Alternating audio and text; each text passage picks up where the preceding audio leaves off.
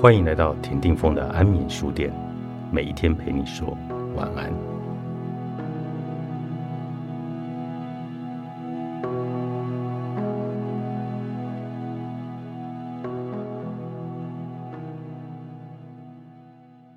有句话大家很熟悉：“钱是生不带来，死不带去。”若单就银行的账户里头的数字来说，这是真的；但是就财库来说，这句话就不对了，甚至刚好相反。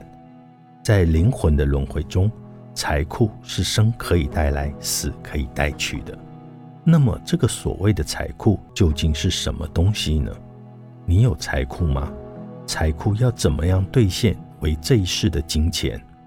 首先，每一个人都有财库。不然你是没有办法来到这一世投生的，投生了以后也没有办法一直长大成人到现在，因为这个过程都需要花费。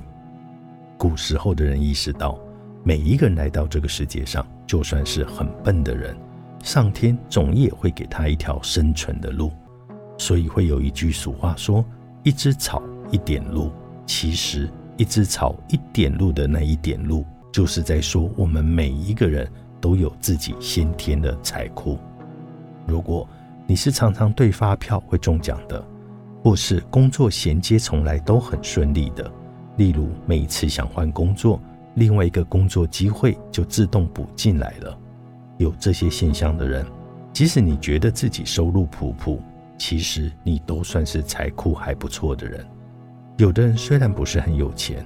可是回想过去大半生，其实也从来没有真的缺过钱，甚至从来不需要去烦恼钱。那么你们先天的财库，其实相对很多人来说也是很不错的了。财库就是你在过去世靠你自己的智慧与能力所累积出来的潜在资源。这个潜在的资源，特别指的是物力上的资源，而非其他。在你的灵魂。进行这一世的学习之路的时候，你的财库会因为支持这个学习的需要而显化为实质的机缘，为你带来物质或者金钱，让你可以进行下去。有些人便问了：那既然是我的财库，能不能一次多给我多一点呢？难道只能这样吃不饱又饿不死的给我吗？回答是。财库如果比喻为你的某个账户里头的存款，那提领这些存款的密码，就是你的灵魂因为学习而有所需求。这个需求就是你汲取来云端财库的 WiFi 的密码。你的财库就是透过这个需求才能够提领出来的。例如，有的人的功课是需要借由很有钱来学习，那他就会有很多的机缘。让他去赚钱，有些人则会很像瞎猫碰到死老鼠，突然一炮而红就名利双收的事情发生，或是刚好达到流行的浪头，没有太辛苦就一直赚上去。还有就是很多人羡慕的富二代，可是会做这种功课的人，也是因为他自己前世有修为的关系，透过这些修为，他已经慢慢累积出了很大的财库。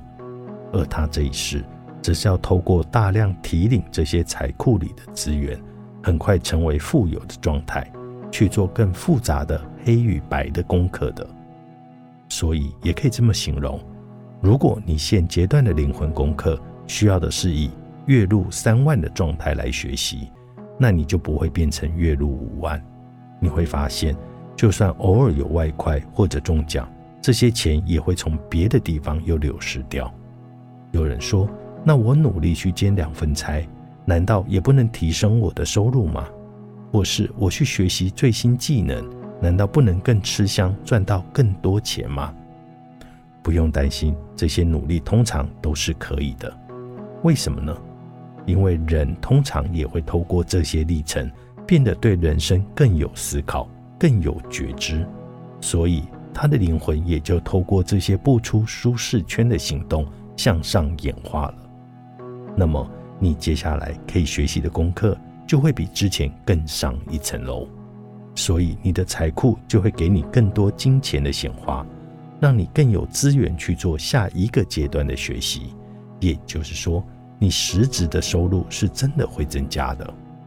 换句话说，你可以从你先天的财库中汲取多少实质帮助，是跟你这一世的智慧与能力成正比的。如果你这一世很有智慧与能力，你要学习的功课层次就会比较高，那么你的财库就会给你输送比较多的资源，以供你在这个层次上的学习。